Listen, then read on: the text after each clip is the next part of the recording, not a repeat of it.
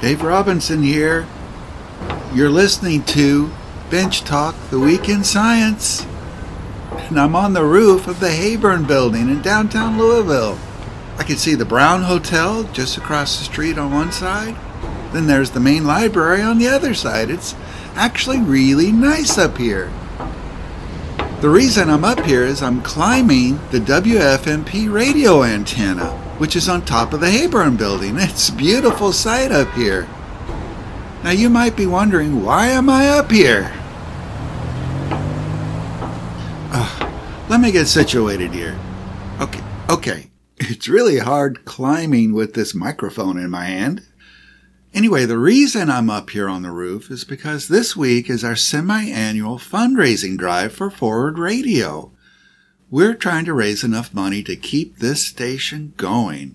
Louisville really needs a community run, non-profit, non-commercially supported radio station to tell people what's going on in the world and our city. And this Thursday, September 15th, is the citywide Give for Good Louisville Drive. There's a lot of good charities you could contribute to that day, but I can't think of a better way to support systemic societal changes and not just social band-aids than a good alternative radio station. And Forward Radio isn't receiving money from Rupert Murdoch or big corporate sponsors like the other big radio stations do. Take National Public Radio, for instance, NPR. There's at least eight corporate sponsors that have each given a million dollars to keep NPR going. And then there's at least another 17 corporations that have given at least a half a million dollars. So after receiving all of this corporate sponsorship, is NPR really going to challenge the top heavy corrupt capitalism system we now live in? I don't think so. The only sponsorship money we get are from some local grassroots social activist groups and our listeners. That means you. So this Thursday, September 15th, go to giveforgoodlouisville.org and search for Forward Radio. Donate what you can afford. And in recognition of Give for Good Louisville, Bench Talk the Week in Science is having a special show this week. And that's why I'm up here risking my life climbing this antenna on top of a 17 floor building. It's because it's our fourth year anniversary. Actually, we've been on the air for four years last month, August of 2022, but we wanted to wait until now because this particular episode is our 150th episode of Bench Talk, and I'm up here celebrating. In recognition of this, we're devoting the entire episode this week to a series called How'd We Ever Get That? The goal of How'd We Ever Get That is to demonstrate how scientists, mathematicians, designers, engineers, etc., how they've influenced our everyday lives. You might not think science has much to do with you, but you would be wrong. Science affects us all every single day of our lives. And today we're going to give you numerous examples of great inventions or concepts. Well, here's our first example of how'd we ever get that. It's a delicious topic.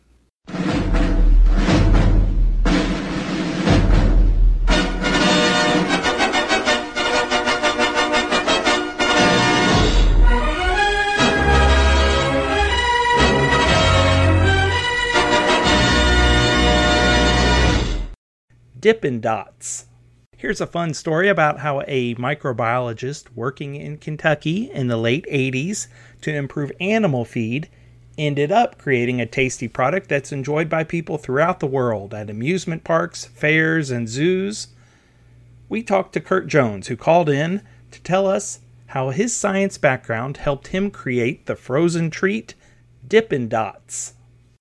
Well, I, I grew up on a farm in southern Illinois, and I ended up going to Southern Illinois University and I got a bachelor's and a master's degree in microbiology. Of course, microbiology, usually people think of medical, you know, things, but I, I always liked the industrial side. And it eventually led me to a job down at Alltech, which is, you know, down in Nicholasville, Kentucky. And we were actually producing what's now known as probiotics to put back in animal feeds. So the way that all this happened is that they were doing it one way, and as we started to grow, and I was in charge of all the production of that, I started playing around with liquid nitrogen as a way to freeze the bacteria before freeze drying. Um, they had been doing it in, in thin sheets to get a quick freeze.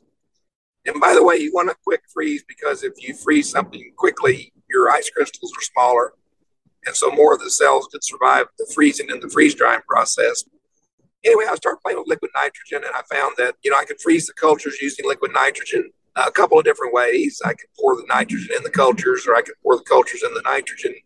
But I found that if I were to drip it in or dribble it in at the time, I could make little pellets or little beads. And, um, you know, after, after, playing with that for a while, it kind of gave me the idea to do uh, ice cream that way because when you make ice cream, you really want to freeze it as fast as you can to get smaller ice crystals.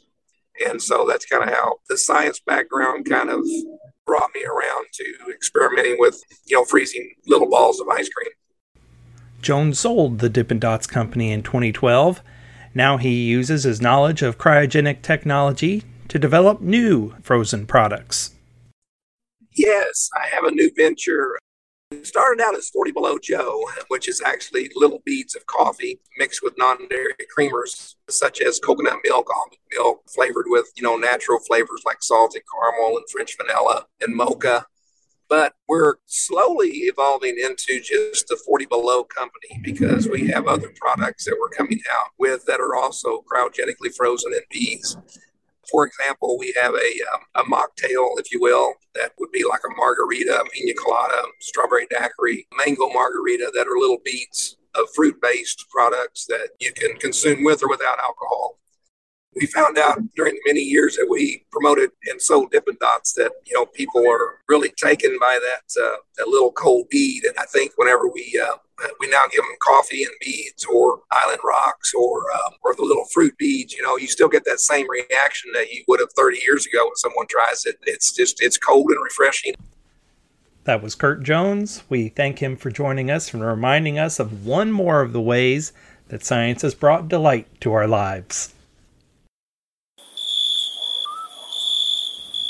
Thanks to Rob Weber of the Kentucky Academy of Science for that story, and congratulations to Kurt Jones for his clever and tasty inventions. As you can tell, I've left the roof of the Heyburn building, and now it's nighttime, and I'm out in the country where I'm trying to set the scene for our next story. It's J. Scott Miller of Maysville Community and Technical College. He's going to tell us about the next invention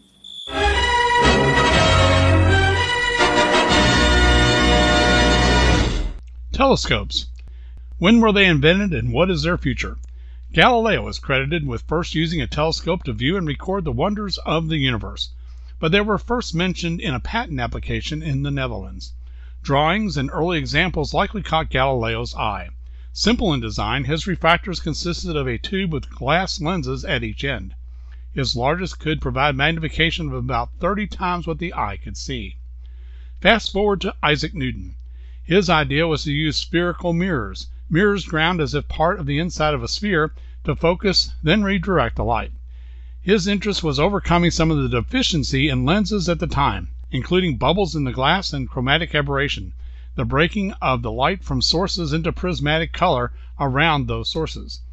Though another design, referred to as a Cassegrain, would be definitively advantageous, especially when larger mirrors became the need, the Newtonian reflector still finds its place, especially with amateur astronomers. As I mentioned, size became the issue as getting bigger collecting surfaces meant more light gathering and image resolution. Refracting telescopes reached their pinnacle with the advances in lens design that helped overcome chromatic aberration and other defects. Size would be the ultimate limitation. Large lenses mean much more mass.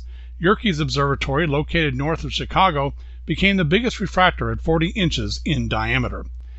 But one could support mirrors from behind the reflecting surface, allowing ever larger mirrors to be constructed for telescopes. At one time, 100 inches was the largest telescope, that used by Edwin Hubble to make his discovery of the expanding universe, as well as cataloging galaxy types, located on Mount Wilson in California. Then came the 200 inch telescope on Mount Palomar. This one was big enough The observer literally could ride in the observing cage during runs. The largest single mirror reflector is about 323 inches in diameter. Segmented mirrors allow for even larger collecting surfaces, up to 409 inches at present. But as the rush to gather more light was being pursued, radio wavelengths were also found to be capturable, and larger and larger radio dishes, initially singly and then in combinations known as interferometers, were used to get higher and higher resolution in the radio bands.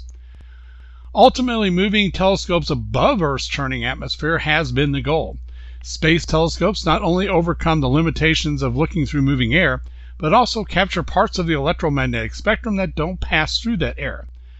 Astronomers now can study objects across many different wavelength bands by combining imagery captured by such scopes as Hubble in the visible, Chandra X ray, Compton gamma ray, Spitzer infrared, just to name a few.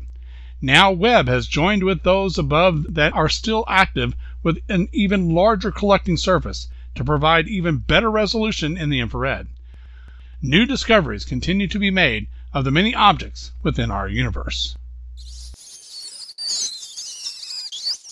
Thanks a lot, Scott. And now I'm in a local pet store in order to record some ambient sounds for our next installment of How'd We Ever Get That? I'm in the rodent section of the pet store. Very interesting animals. Rats are kind of cute, I guess, but they're also a little disturbing. But you know, scientists can learn a lot from studying rats like this, and not just at the physiological level either. Rats can be used to study the evolution of behavior too. Well, we've got a guest contributor today to give us an example of this. It's Caroline Driscoll Braden, a PhD student in biology at the University of Louisville. What behavioral trait is Caroline going to tell us about? Hang on.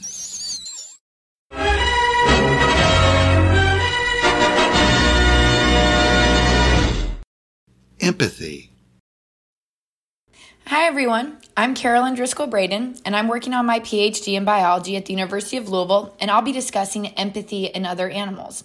So let's start with a running definition of empathy from the father of empathy in other animals himself, Frans de Waal, who defines it as the capacity to be affected by and share the emotional state of another, and also to have the ability to discern what is causing their emotional state. Originally, studies into this started where you'd expect in highly intelligent, super social, long lived species like chimps, bonobos, elephants, and dolphins, but to continue investigating the evolution of empathy and the neuroendocrine mechanisms underlying empathy, studies turned to smaller brained animals with similar qualities, like rats and prairie voles. My dissertation research has built off the work of Inbal Ben-Ami Bartal, who discovered that rats would work to release another rat that was distressed due to being trapped in a restrainer. Uh, they set this up by outfitting a restrainer with a door that could only be opened from the outside. And she found that the free rat would continue to open this restrainer door for a trapped individual under a bunch of different circumstances. So, our study looked at exploring the effects of two other additions to this paradigm study. First, we added an escape area where the free rat could retreat to where the distress cues of that trapped individual were greatly minimized. And we did this so that the free rat could escape to minimize their own distress because maybe they're helping that trapped rat because it's stressing them out. So the easiest way to reduce their own personal distress would be to go to that escape area. Second, we added a cost that had to be incurred to open the restrainer door. Because often in the real world, helping another individual comes at some cost or risk, great or small. And so, since rats don't like being soaked in water, we created a cold water barrier that separated the free rat from that restrainer. And then we also had appropriate control conditions for comparisons. And spoiler alert, uh, there was a slight decrease when that cost was present, but there was no significant difference in the frequency of helping behavior when a cost was present versus when a cost was absent. And remember, this is even when that option to escape and ameliorate the personal distress was available. And so all of this allows us to add to that growing evidence that rats are capable of a more sophisticated form of empathy than originally thought. And this can help to provide insight into how empathy evolved, but can also help us understand human disorders marked by a lack of empathy by understanding what brain regions and neurotransmitters are involved in empathy and helping behavior. So I hope you enjoyed this little journey and have a new positive perspective on rats. Thanks to Caroline Driscoll Braden for that story. I've now moved to a new spot to introduce our next story. I'm at a farm in southern Indiana. And here's a contributor we've heard from before, Mary Williams. She's She's going to tell us how these animals came to be on this next installment of How Do We Ever Get That?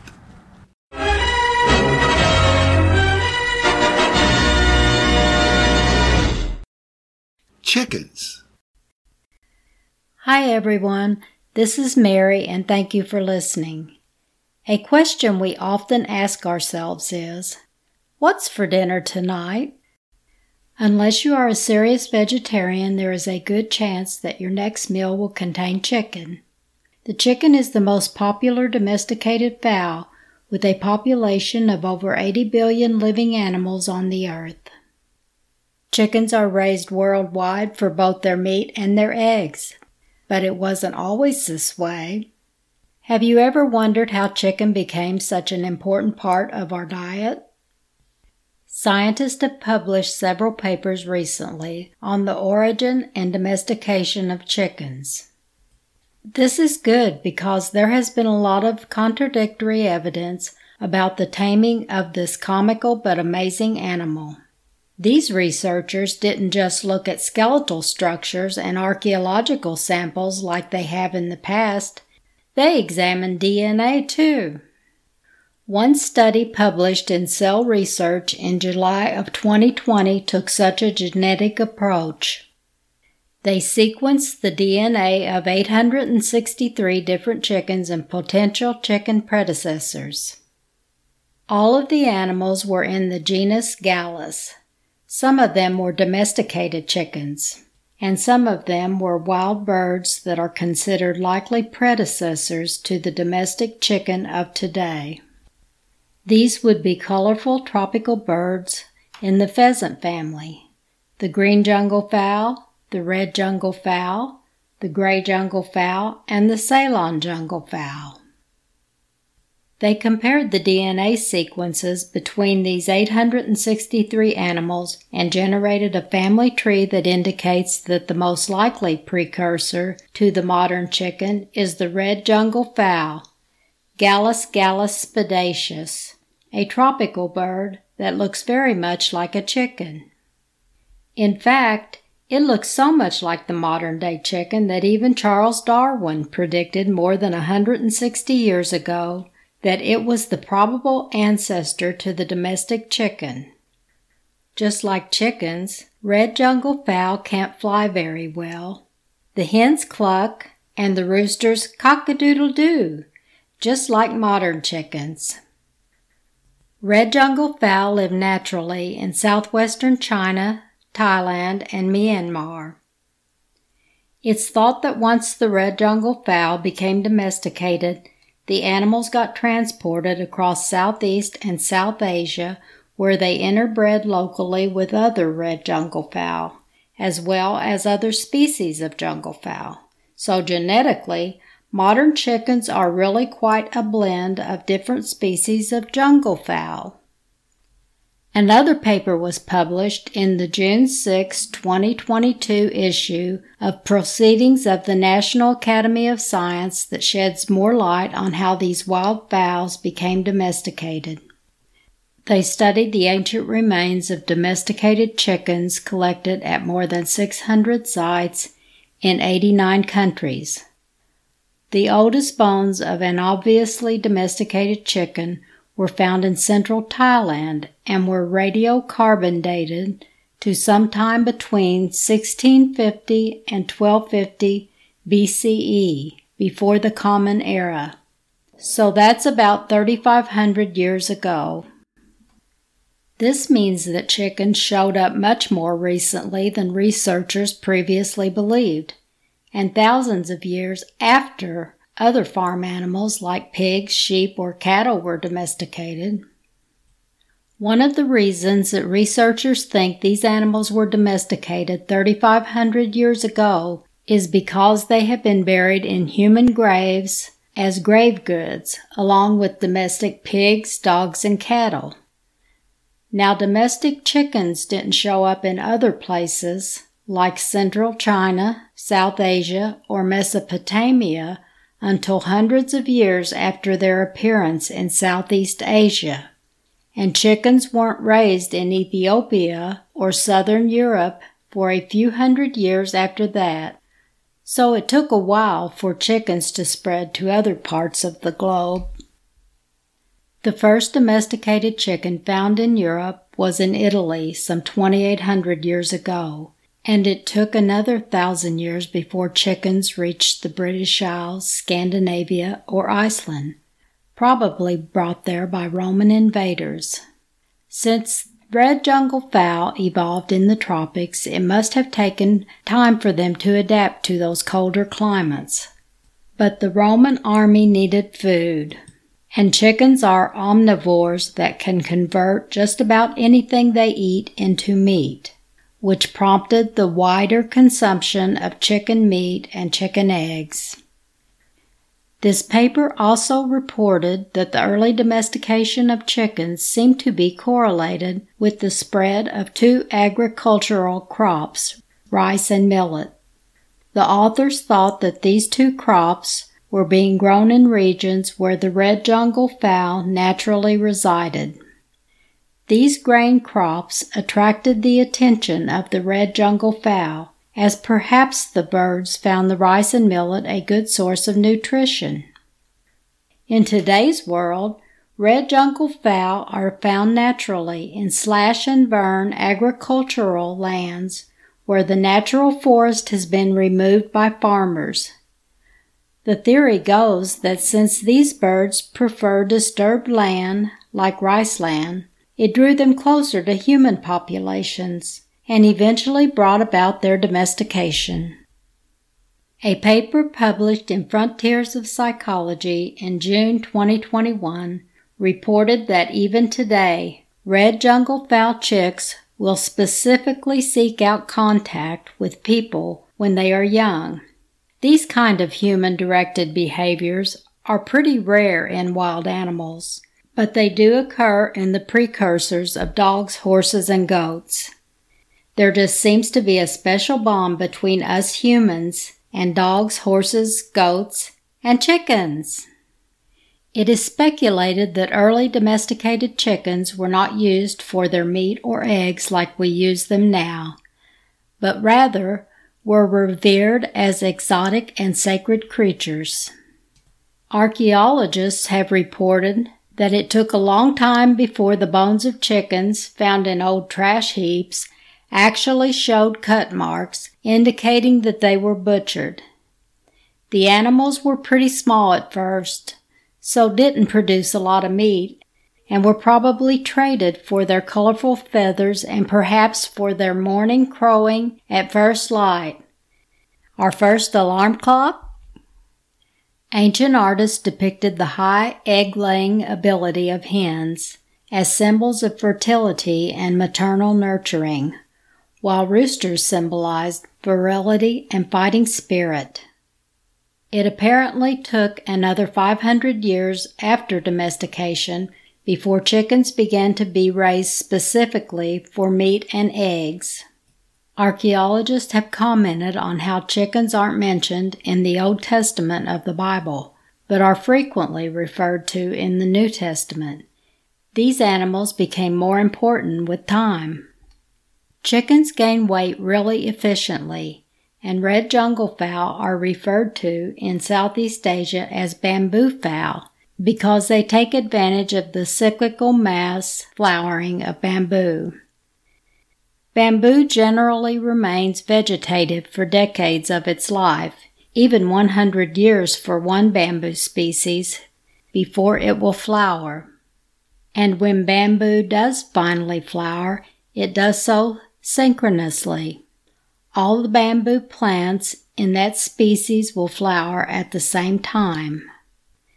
Of course, flowers make seeds which fall to the ground and eventually germinate to grow more bamboo. Well, certain animals have evolved to take advantage of this rare and short lived bamboo shoot feast. These animals can eat a lot and gain weight really fast. Who are these bamboo gluttons? Well, pigs for one, rats are another, and you guessed it, chickens. As you well know, chicken is consumed by peoples all around the world, and it is now the single largest source of animal protein in the human diet. It is one of the least expensive forms of meat and a good source of healthy lean protein. Its mild flavor makes it the perfect complement for the grains, spices, and herbs that ethnic foods are famous for. Chickens are bred on every continent except Antarctica and are the most successful domesticated animal on the planet.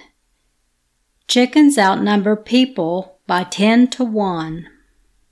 So, while we may not know which came first, the chicken or the egg, we do know, through science, a little more about how 3,500 years ago the wild red jungle fowl of Southeast Asia became a very important part of our diet today. This is Mary Williams signing off. Thank you. Thanks to Mary Williams for that story. I'm at a coffee shop now, at a poetry reading actually. I'm just waiting for the next poet to come up. Oh, there she is now. It's Dr. Leslie Moise. Bench Talk's very own poet in residence. And she's written a poem for just this occasion. Shh, here she is now.